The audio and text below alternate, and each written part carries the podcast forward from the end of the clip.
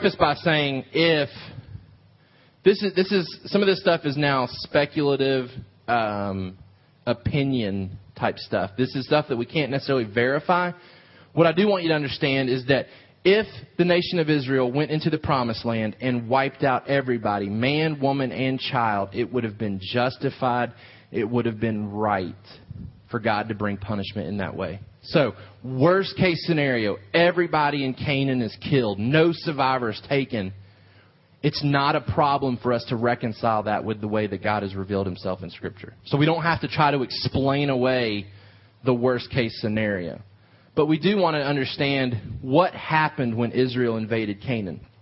In Joshua chapter 10, verse 40, we see so Joshua struck the whole land, the hill country and the Negeb and the lowland and the slopes and all their kings. He left none remaining, but devoted to destruction all that breathed, just as the Lord God of Israel commanded.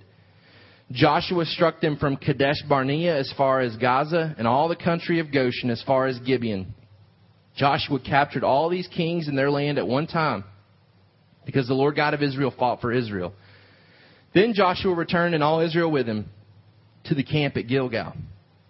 So you read that and you're thinking, okay, children of Israel took care of business. I mean, they wiped out everybody. They captured everybody. They did everything that they were supposed to.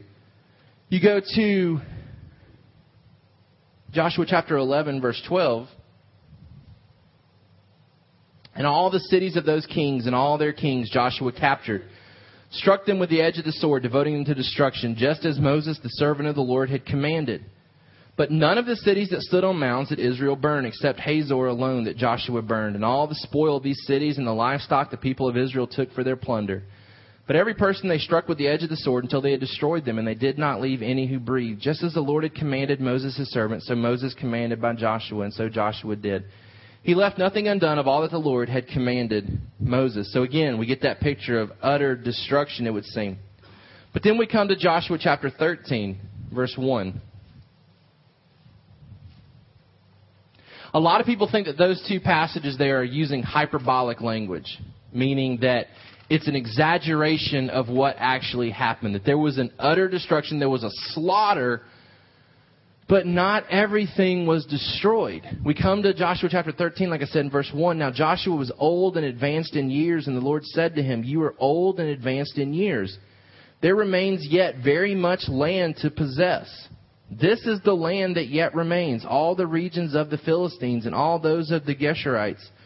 From the Shihor, which is east of Egypt, northward to the boundary of Ekron, it is counted as Canaanite. Therefore, there are five rulers of the Philistines, those of Gaza, Ashdod, Ashkelon, Gath, and Ekron, and those of the Avim. In the south, all the land of the Canaanites, and Mearah, that belongs to the Sidonians, to Ephek, to the boundary of the Amorites, and the land of the Gibeonites, and all, and all Lebanon, toward the sunrise from Baal Gad, below Mount Hermon, to Lebo Hamath, all the inhabitants of the hill country from Lebanon to Mishrath, Misrephath Maim, even all the Sidonians.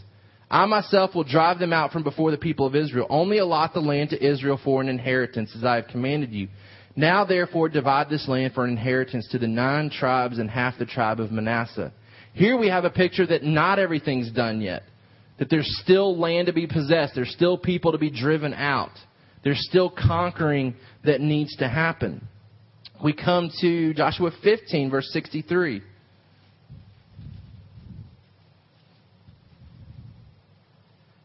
But the Jebusites, the inhabitants of Jerusalem, the people of Judah, could not drive out. So the Jebusites dwell with the people of Judah at Jerusalem to this day.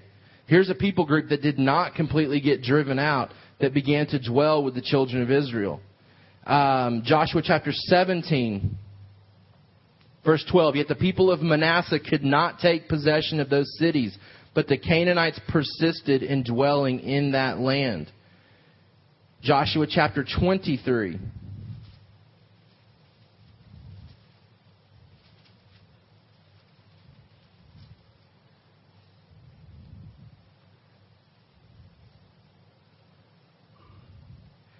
Verse 1 A long time afterward, when the Lord had given rest to Israel from all their surrounding enemies, Joshua was old and well advanced in years. Joshua summoned all Israel, its elders and heads its judges and officers and said to them, I am now old and well advanced in years, and you have seen all that the Lord your God has done to all these nations for your sake. For it is the Lord your God who has fought for you. Behold, I have allotted to you as an inheritance for your tribes those nations that remain, along with all the nations that I've already cut off from the Jordan to the great sea in the west. The Lord your God will push them back before you and drive them out of your sight, and you shall possess their land just as the Lord your God promised you. You can continue to read down through verse 13 about how there's instruction that the Lord is going to continue to drive these people out that have not yet been driven out. And then we go to Judges chapter 1. This is after the time of Joshua. Judges chapter 1, verse 19. And the Lord was with Judah, and he took possession of the hill country, but he could not drive out the inhabitants of the plain because they had chariots of iron. And Hebron was given to Caleb, as Moses had said, and he drove them out from the three sons of Anak. But the people of Benjamin did not drive out the Jebusites who lived in Jerusalem. So the Jebusites have lived with the people of Benjamin in Jerusalem to this day. You continue to see people that weren't completely driven out. So in some aspects, the, the, the scriptures are telling us that what was supposed to be done happened probably hyperbolic language because when we get down to the nitty gritty details, we see people that are still dwelling in Canaan. So, was there complete, utter destruction where every single person was killed that lived in all of these cities? It seems like that's not the case because we have people who continue to dwell with the Canaanites. Again, looking at Scripture trying to understand exactly what happened because the atheist wants to portray to us that complete genocide happened, that the God of the Old Testament instructed Israel to wipe out a whole people group to give land to a people that were wicked just like the Canaanites. Scripture also tells us that foreigners were to be included as full participants of Israel. Back in Joshua chapter 8, if you want to note that, there was instruction about how to include people into the covenant relationship that God had formed with Israel. There's also some interesting developments with archaeology, and again, this is speculation, but archaeology shows that Jericho, Ai, and Amalek may have been strictly military fortresses, and they may not have been popul- uh, uh, populated with civilians. So a lot of times we have this picture of Jericho being a place where moms and dads and kids were running around and living. Archaeology suggest that those may have been military outposts and that Rahab would have been a servant within that. So it wasn't that there were no women there, but the amount of women and children that were wiped out in Jericho may have been minimal based on the purpose of that outpost, of that city. Um, we know that this, this behavior, this wiping out of people and killing of people, was not to be the norm in Deuteronomy chapter 20 verses 10 through 18. When you draw near to a city to fight against it, offer terms of peace to it. And if it responds to you peaceably and it opens to you, then all the people who are found in it shall do forced labor for you and shall serve you. But if it makes no peace with you but makes war against you, then you shall besiege it. And when the Lord your God gives it into your hand, you shall put all its males to the sword. But the women and the little ones, the livestock and everything else in the city, all its spoil, you shall take as plunder for yourselves. You shall enjoy the spoil of your enemies, which the Lord your God has given you. So there were certainly times where the women and children were to be spared, that it wasn't a, um, a clear indication that it was always to be the case where you were to wipe out everybody in an attack. There was incidences where God would say, no, you're actually supposed to offer peace to these people. And we talked about the possibility of when the children of Israel marched around Jericho last week, that in marching around Jericho, the option for peace, the option for surrender may have been given, and Jericho resisted that. We know that women were at least spared at times and were to be treated differently than other countries would have. In Deuteronomy 21, and I was having this conversation with Kyle last week, a big difference in the, in the God that was leading Israel versus all these false gods is that God said, when you attack, and you kill the men, you're not allowed to just take these women and treat them however you want to. That would have been the norm for a country to invade, to take the women of that country, use them for their purposes, and then discard them. I mean, just be done with them. And God gave clear instructions. You're to treat these women with dignity. You're not allowed to just come in and take whoever you want to be your wife. There was a process for someone to actually take one of these women to become their wife. They weren't allowed to just treat them as property. They weren't allowed to just treat them as, as their object of pleasure. And that was a big difference between what these other false gods were leading and what they believed were leading these countries to do. These countries would come in and attack and just take the, the women and the spoil and use it however they wanted to. And we see clear instructions from Yahweh about treating these women, these Canaanite women, these women of other countries, when Israel would invade, you treat them with dignity. They were created in my image. You don't get to treat them like an object. That's a big difference. That's something that the atheists don't want us to, to see and realize from Scripture. And then the last thing, we see a lot of drive out language used as opposed to utter destruction, implying that there was an opportunity to flee. And we've seen some of those verses even today in just reading through this. Driving out is different than everybody being wiped out. There was the opportunity for people to flee, to run, to get out of town, to get out of the Canaanite land um, and they could be spared. And so, again, just kind of going back to last week, people outside the church, people that doubt God's existence, want, want to convince us that the God of the Old Testament is mean. That the God of the Old Testament is not a God of love. He's not a God of patience and kindness. That he wipes out people for no reason. That the Canaanites were just living there peacefully, doing their own thing, and God comes in with his people and kills everybody. And that's not the case. That's not how God has revealed himself. God has revealed himself as a God who will punish sin, who will deal harshly with sin, so that every other aspect of his creation can understand and see that he takes sin seriously. And even as he's judging sin, the opportunity for repentance exists. We've already highlighted the fact that he did not judge the Canaanites immediately. Instead, he gave them hundreds of years of opportunity for repentance. The same type of time frame that, he, that Peter describes. Jesus has not returned yet. Not because he delays his return, not because he's, he's forgotten to come back. He delays his return so that people have the opportunity to repent. We see the same God in the New Testament who will deal harshly with sin when Jesus returns, it will feel like, it will look like at times what happened when Israel invaded the promised land. Jesus will come back, and we saw this in Second Thessalonians. He will come back in vengeance. He will come back in wrath to bring judgment on this earth for sin. But He's a patient God. He's a loving God who delays that return, giving opportunity for, for repentance. But then He's also a loving God in the sense that He's provided the way for salvation. He's provided a way for us to be saved from our sinful choices, from our disobedience. And so, as we continue through this series, looking at a God who kills, today, looking at a God who's jealous, next week, looking at a God who is to be feared. Things that sometimes critics want to throw up and say, how can this be a good God? If he's a God who kills, if he's a God who, who calls himself jealous, how can jealousy be a right thing? How can it be a good thing? How can it be good for us to be called to fear this God of the Bible? We want to look at these topics and see how they fit together to give us an accurate picture of who God is. He reveals himself in judgment, he reveals himself in salvation. We see a, a, a an encompassing picture of God as we work our th- way through Scripture. And if we don't see it in context, it does look like bad behavior.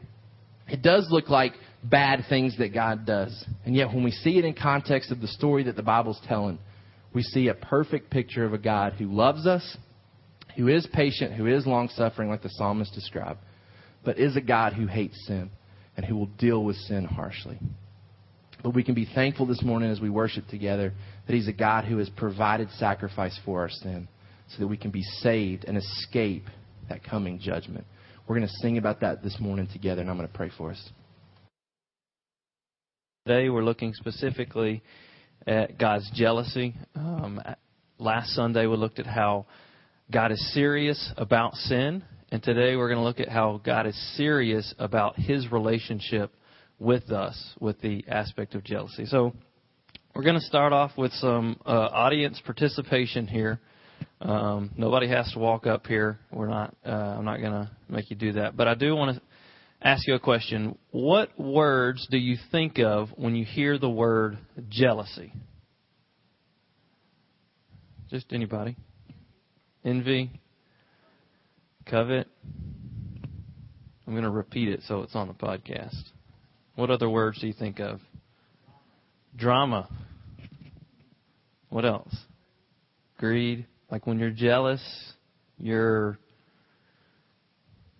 come on. Green with envy.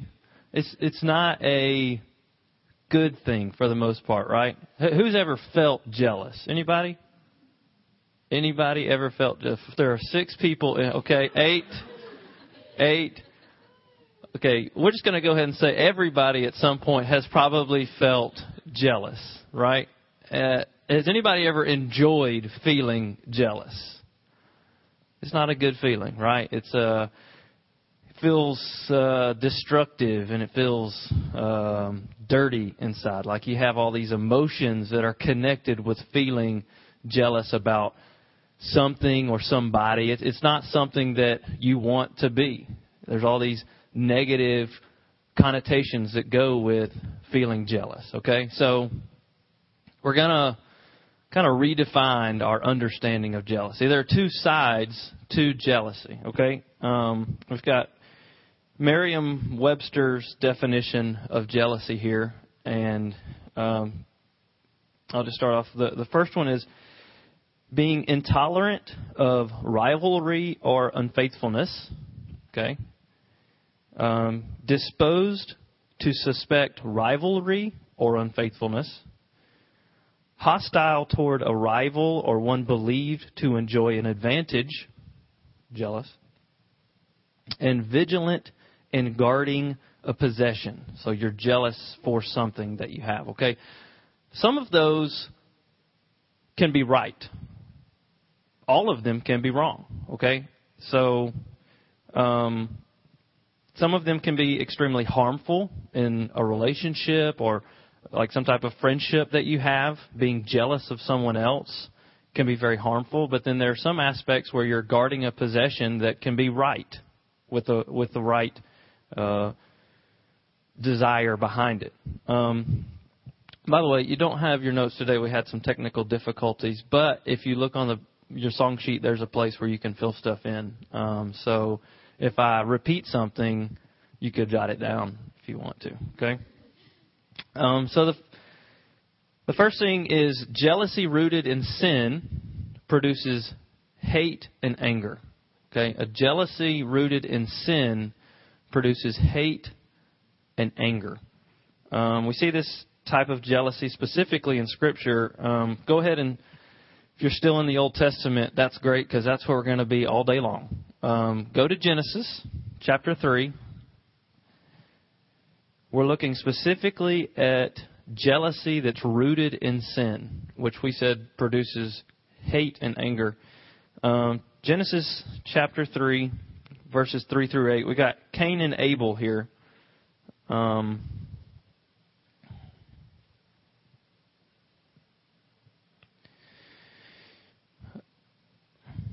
wait.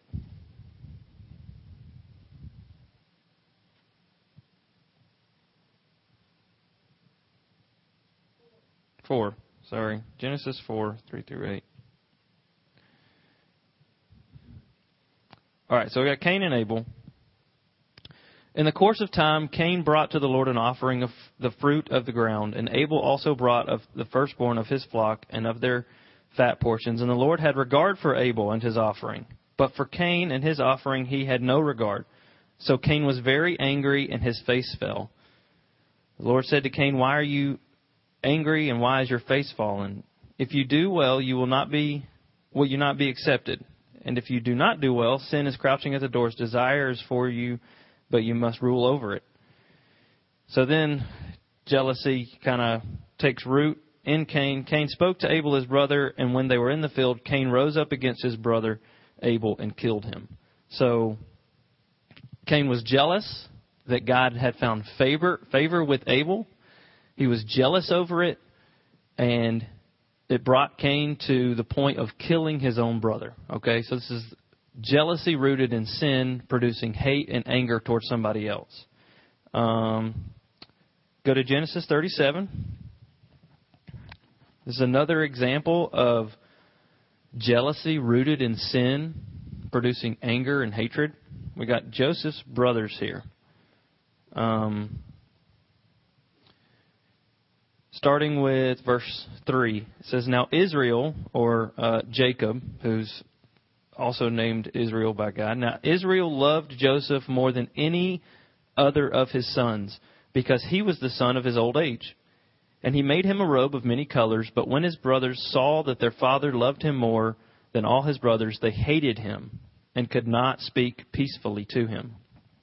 Skip down to verse 11. And his brothers were jealous of him, but his father kept the saying in mind. And in verse 18, they conspired against him to kill him. Verse 20, Come now, let us kill him and throw him into one of the pits. And in verse 28, they drew Joseph up, lifted him out of the pit, and sold him to the Ishmaelites. So Joseph's brothers were extremely jealous of him. His, his their father had found favor on him, made him this fancy robe. Um, Joseph also had dreams about his how his brothers would serve him.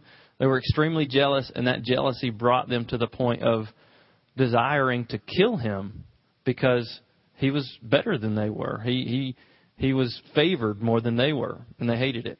So they they they were to the point of killing him they didn't kill him eventually, as we all know, but they sell him away. They go back and tell their dad that he was killed by some animal, a lion, and that's kind of their way to get rid of him. Okay, so this is this is the bad side to sin. I mean, this is the bad side to jealousy. Is jealousy rooted in sin? Okay. Um, so the question is, is God jealous?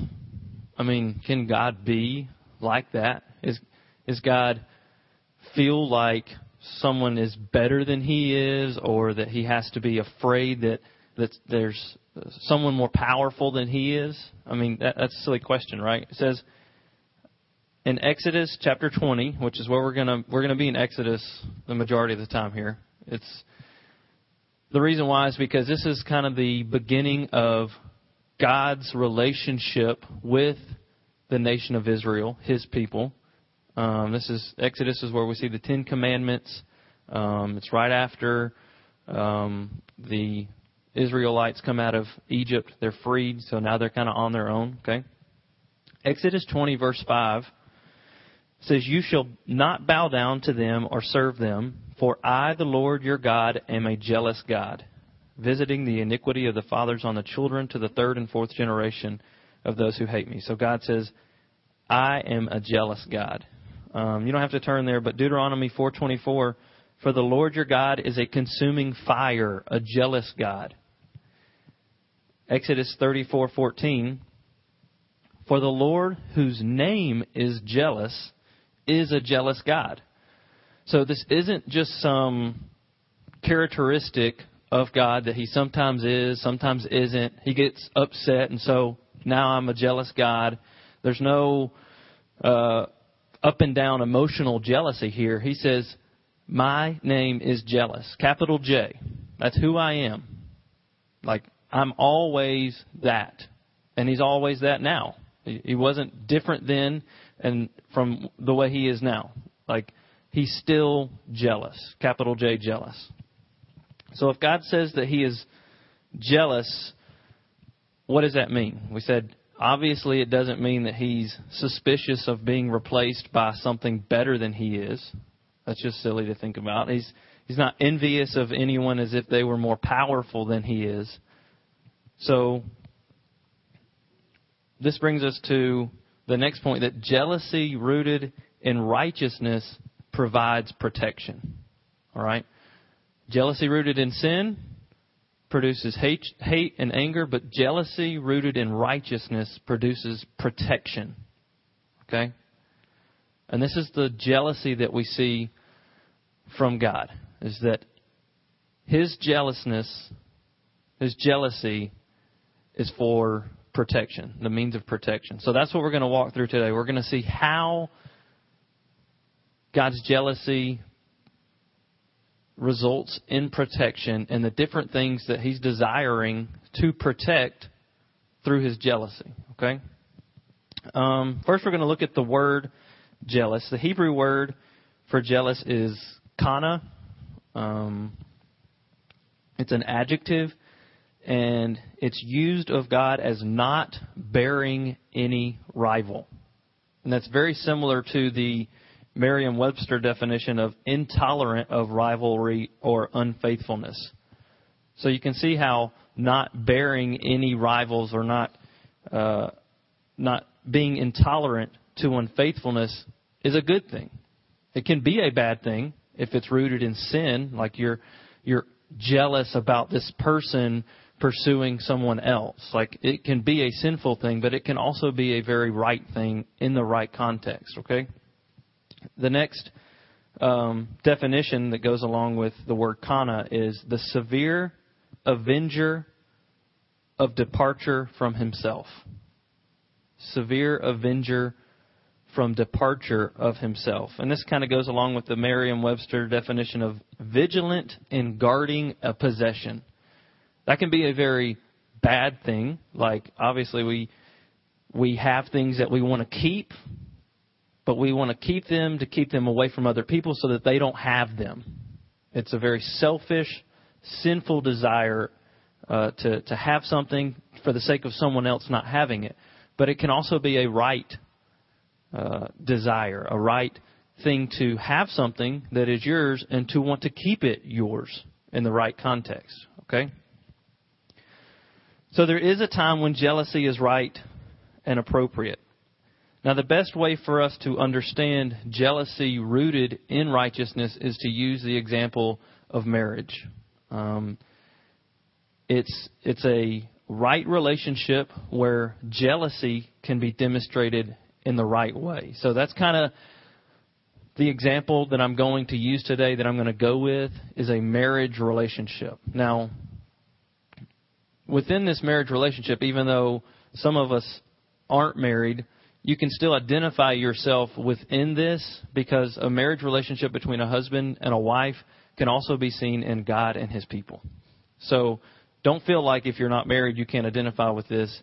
You're in this marriage as a believer with your groom, Christ. Okay? So you're in this already, even if you're not married here on this earth. And, and understand that that relationship between you as a believer and God goes much deeper than a marriage relationship here on earth. This is just a marriage relationship here on earth. It's just a, something to parallel the marriage relationship between the believer and Christ. All right, who's coming back for his bride one day. Okay, so don't feel like as I use these examples that you're disconnected from this if you're not currently married.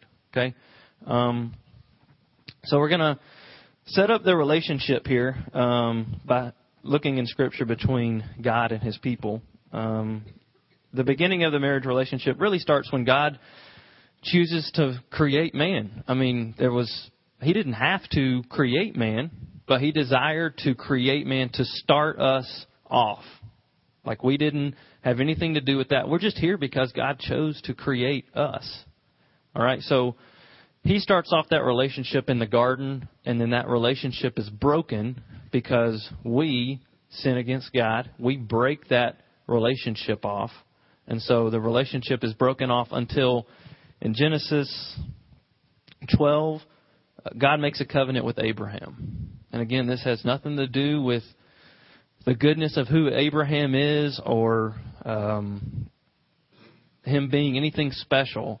God starts this relationship with Abraham in Genesis 12 because he chooses to. Okay? And then we see the same relationship or covenant, um, which we'll, we'll hear a lot today. When you hear the word covenant, you can think to yourself a promise or a pledge or even vows in that marriage relationship. Okay? So uh, the covenant is passed down from Abraham to his son Isaac in Genesis 26. Um, and then from Isaac, it's passed down to Jacob, who is uh, renamed Israel.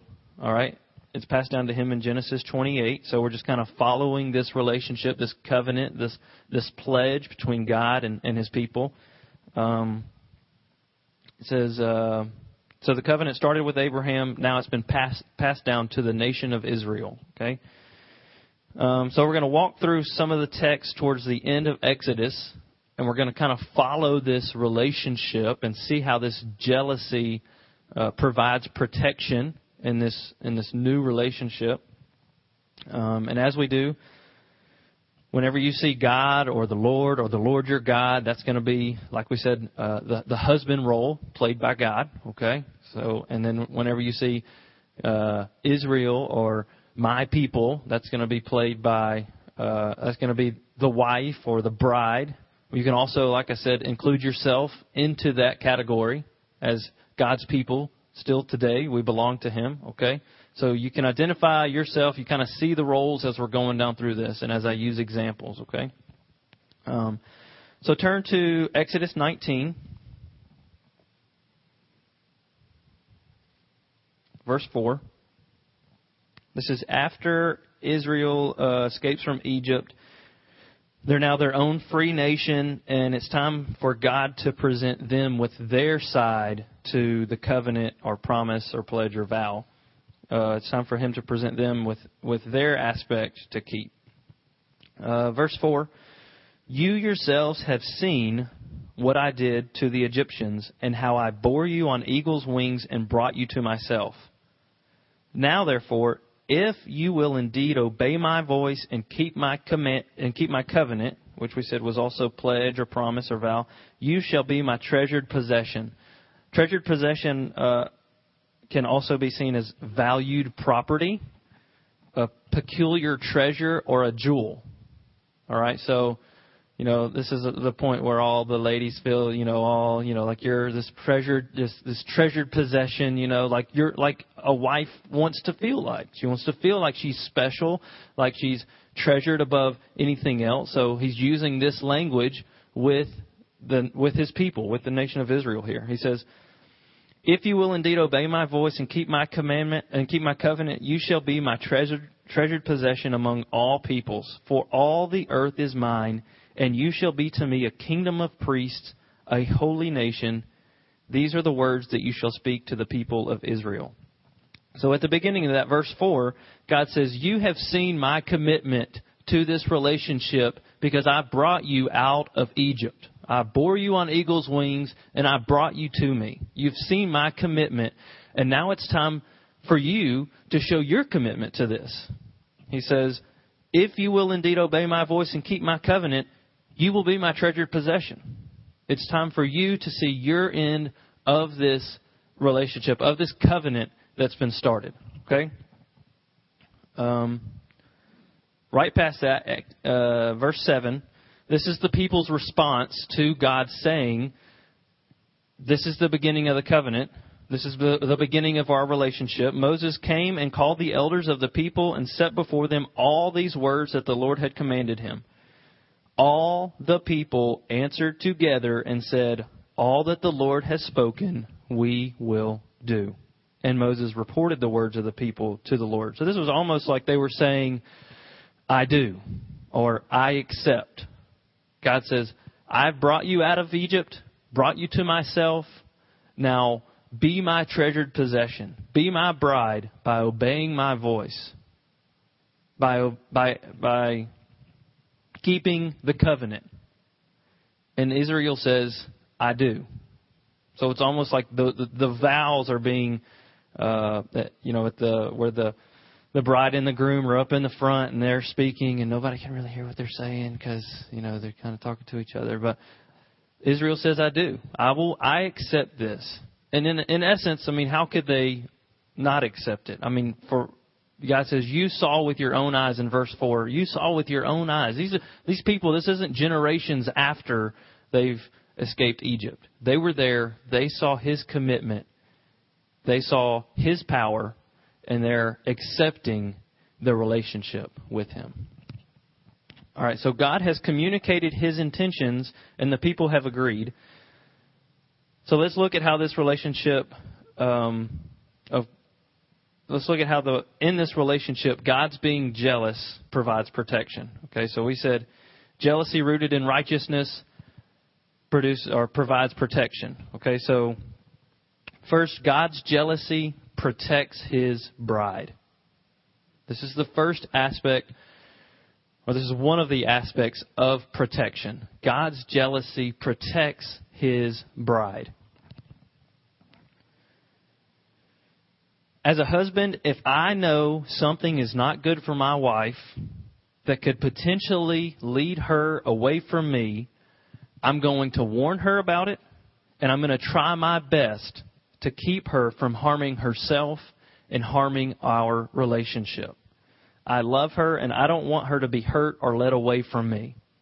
Okay?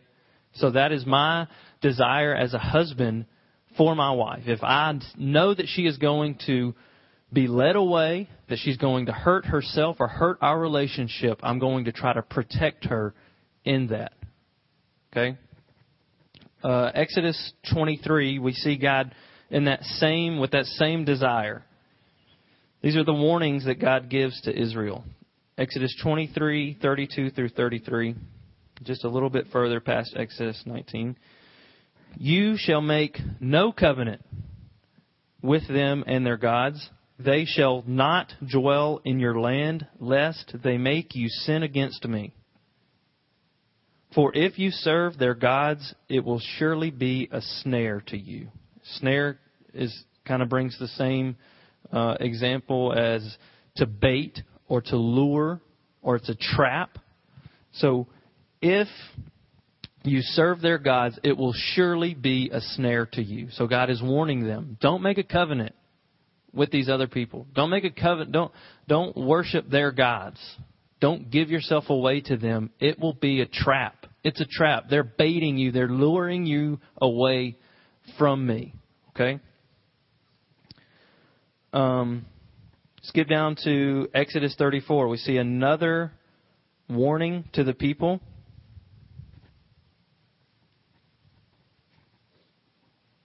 There's a lot more going on in these chapters in Exodus that's very rich in communicating relationship.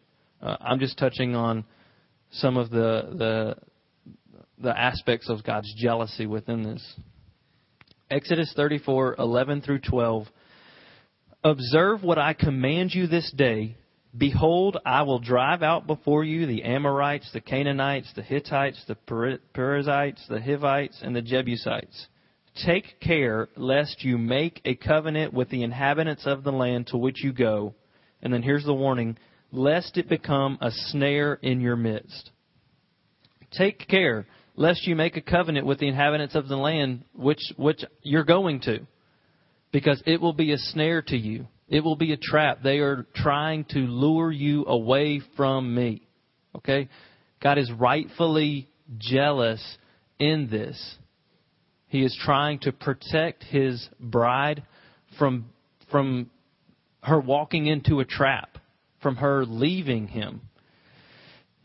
God says, I will protect you by getting rid of these people where you are going and make sure you don't give yourselves over to them so that it doesn't become a snare to you.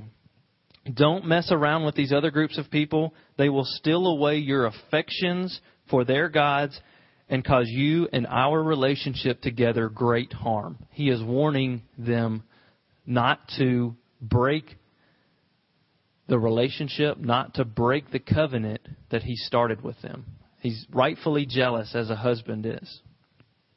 All right, so God's jealousy protects his bride. He's guarding his possession uh, as a husband protects and guards his wife. Next, God's jealousy protects his covenant. All right, so this is the, the next thing we're looking at. Jealousy rooted in righteousness provides protection. All right? It's, we looked at God protecting his bride, and now we're going to look at God protecting his covenant. All right? So back to our scenario. As a husband, suppose I allow my wife to share her affections with other men the same way that she does with me. Okay? Suppose that I, I I'm okay with her treating other men the same way that she does me, showing affection to them the same way that she does me. What does that communicate about how I value our marriage? And what does it communicate about how she values our marriage? And what do other people perceive about our marriage together.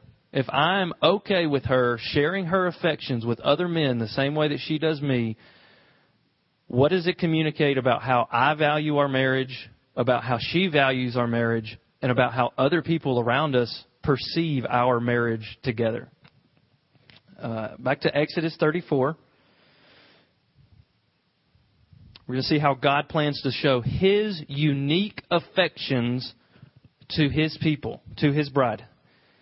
34:10 Behold, I am making a covenant before all your people. I will do marvels such as have not been created in all the earth or in any nation.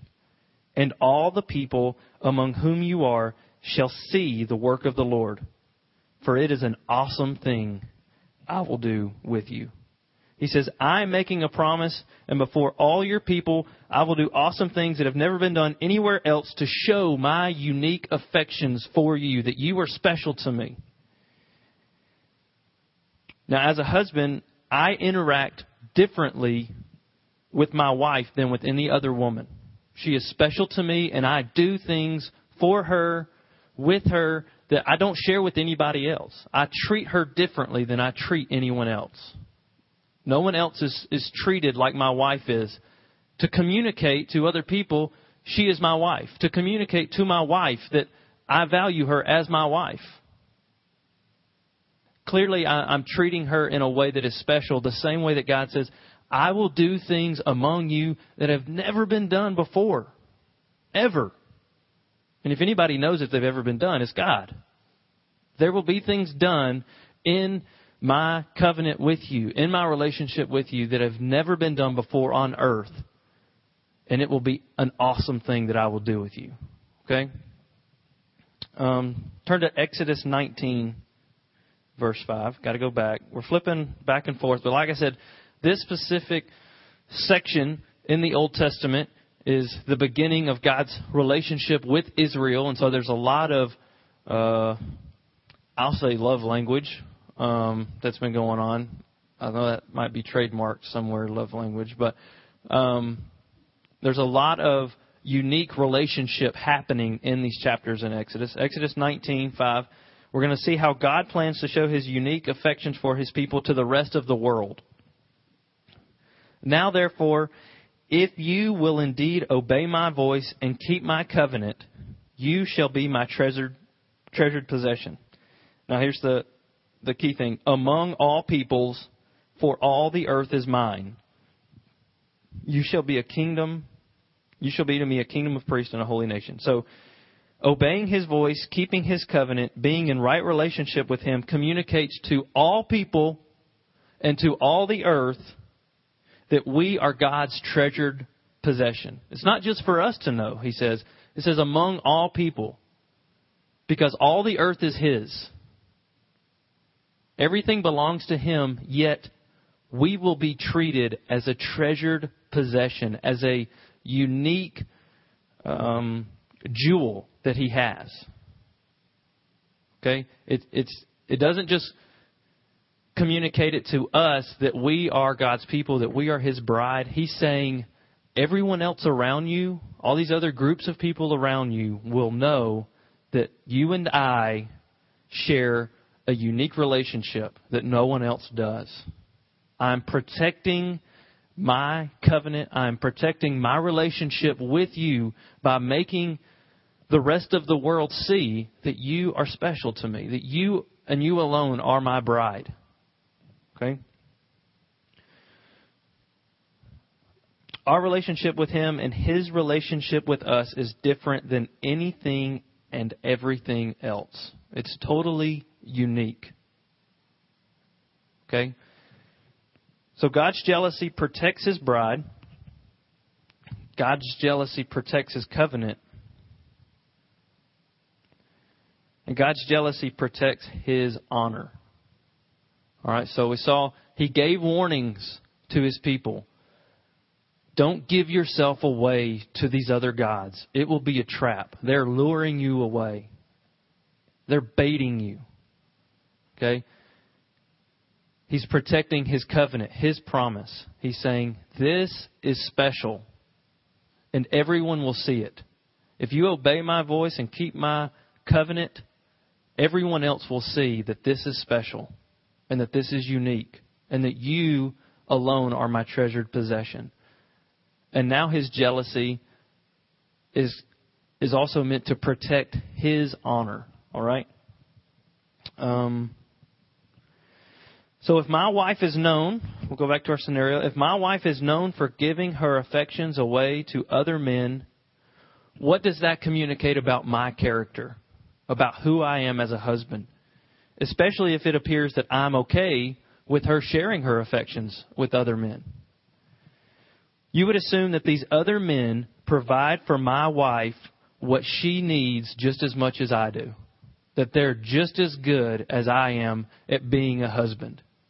If I'm okay with her sharing her affections in the same way that she shares them with me, I'm putting myself in the same place as those other men and saying, There's nothing special about me as her husband. These other men are just as good as I am at being her husband. Okay? We saw just a second ago that that devalues the covenant relationship, but it also devalues who I am as a husband. I'm not special. I'm not unique.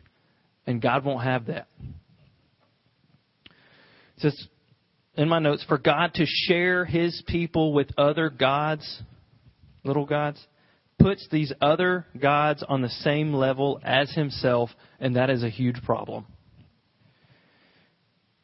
It's a problem because nothing else is infinitely holy and glorious as God is. And it's of utmost importance for God to protect the essence of who He is. He is the only one who is infinitely holy, infinitely glorious. And He won't share that with anybody else. And it is important to Him that it is clear that He won't share that with anybody else. That He's not on the same level as these, as these other made up gods. You don't have to turn there, but Isaiah 42 8 says, I am the Lord, that is my name. My glory I give to no other, nor my praise to carved idols. Nothing else shares his glory or his praise with him. God is rightfully jealous for who he is. He is rightfully jealous for who he is, for protecting his honor. You don't have to turn there. Ezekiel 39:25. I will be jealous for my holy name. All right? That's the essence of what we're saying here. I will be jealous for my holy name to protect who I am, to protect my honor. I will be jealous for it. I will protect it. One article I read said God's jealousy is the natural and necessary byproduct of his absolute sovereignty and infinite holiness. So it's the natural and necessary byproduct of his absolute sovereignty and infinite holiness. He's protecting who he is because there's nothing else like him. And he is not okay with other gods pretending to be like him. The all powerful God of all creation is jealous to protect his honor. So God's jealousy protects his bride. His jealousy protects his covenant. His jealousy protects his honor. Now we're going to hop into the application and spend the majority of our time there because this is very applicable to us right now. We're, we were all in Exodus looking at the nation of Israel and God's people then, but this applies directly to our relationship with God now, okay? All right, so we've seen how God's jealousy provides protection, but what is the proper response to God's jealousy? We've seen Him be active in His jealousy, but what is the proper response to God's jealousy? Christians being jealous results in devotion to God. Christians being jealous, of course, the right jealousy, results in devotion to God. If I'm rightfully jealous, if my jealousy is rooted in, in, in righteousness, then I will be devoted to my husband, to my God, I will be devoted to him. Okay? As a husband, when I am seeking to protect my wife, to protect my marriage, to protect my character, my wife's natural response is love and devotion towards me as her husband. When I am seeking to protect my wife, to protect our marriage, and to protect my character, her natural response is love and devotion to me as a husband. Okay? Exodus 32.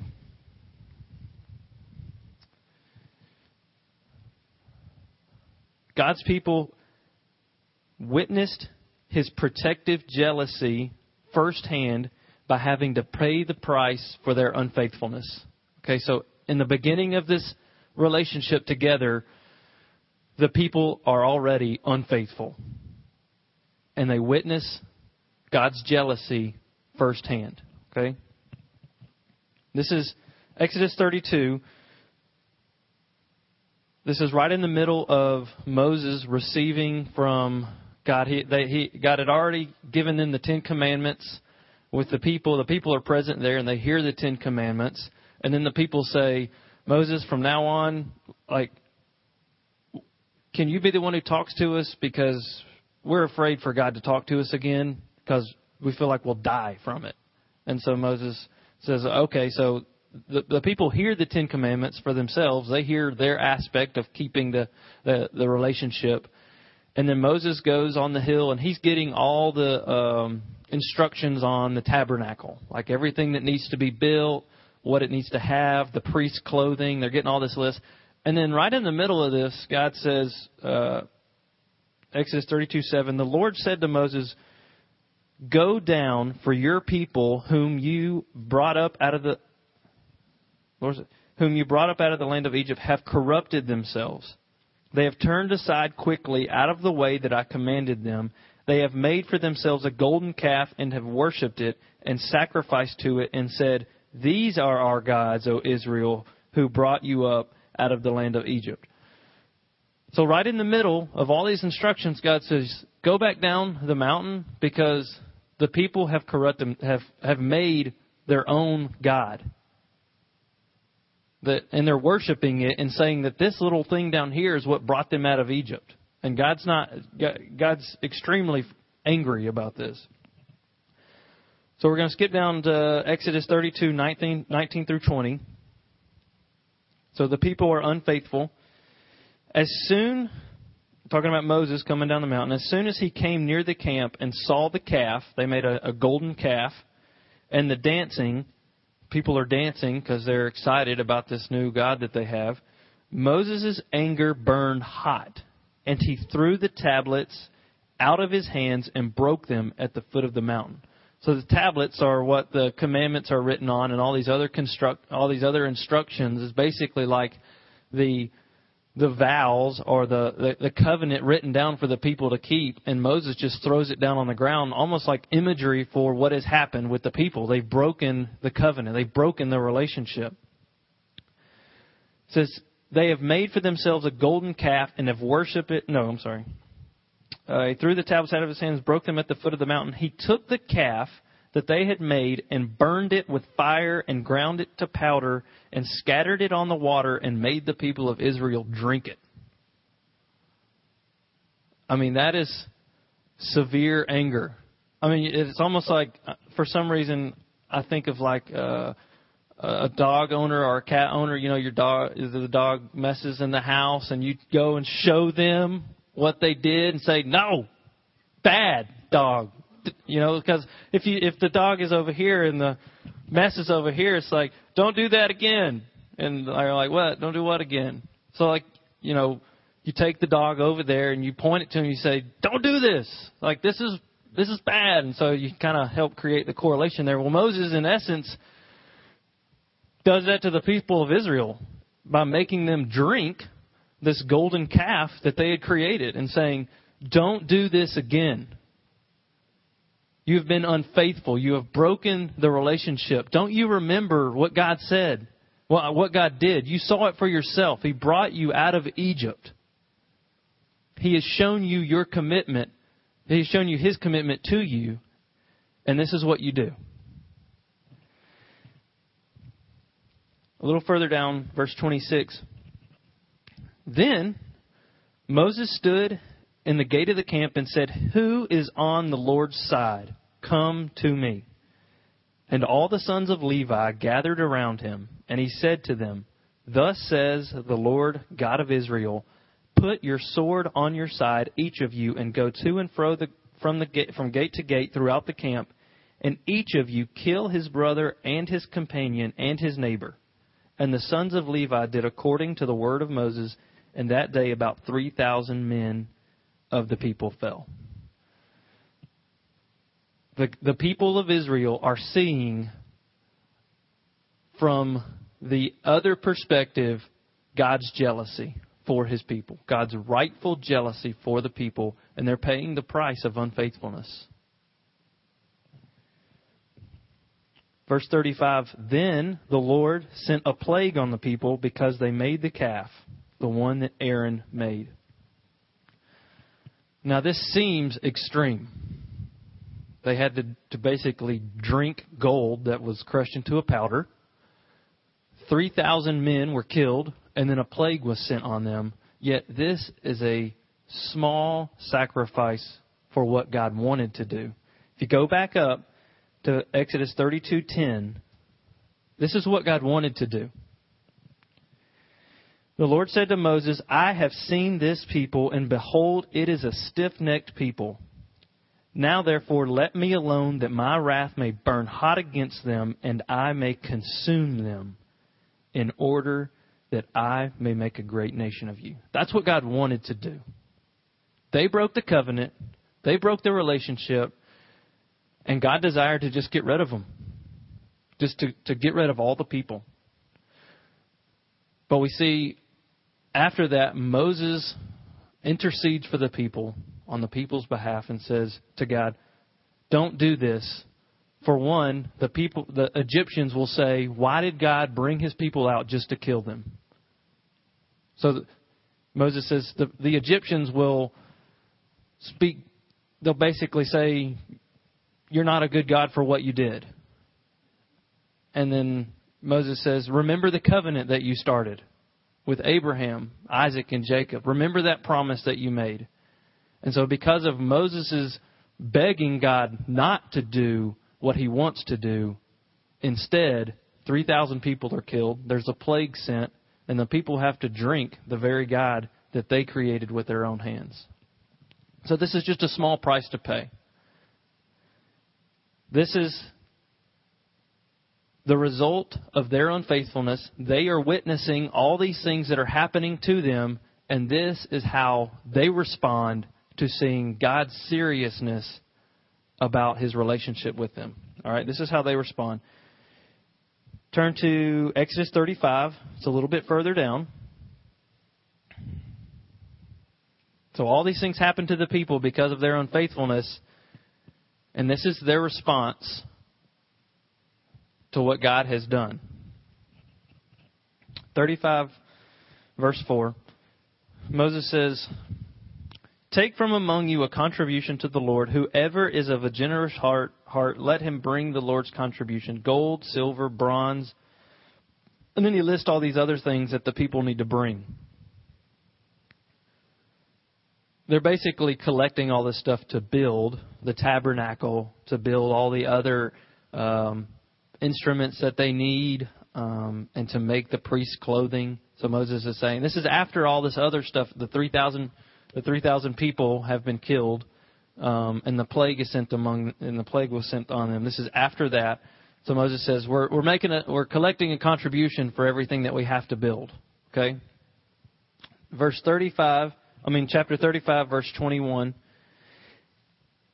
And they came everyone whose heart stirred him and everyone whose spirit moved him, and brought the Lord's contribution to be used for the tent of meeting and for all its service and for the holy garments. Skip down to 29. All the men and women, the people of Israel, whose heart moved them to bring anything for the work that the Lord had commanded by Moses to be done, brought it as a free will offering to the Lord. So the people respond by bringing the things that they value, all their possessions, they're bringing them. But if you look at chapter 36, 3 through 7,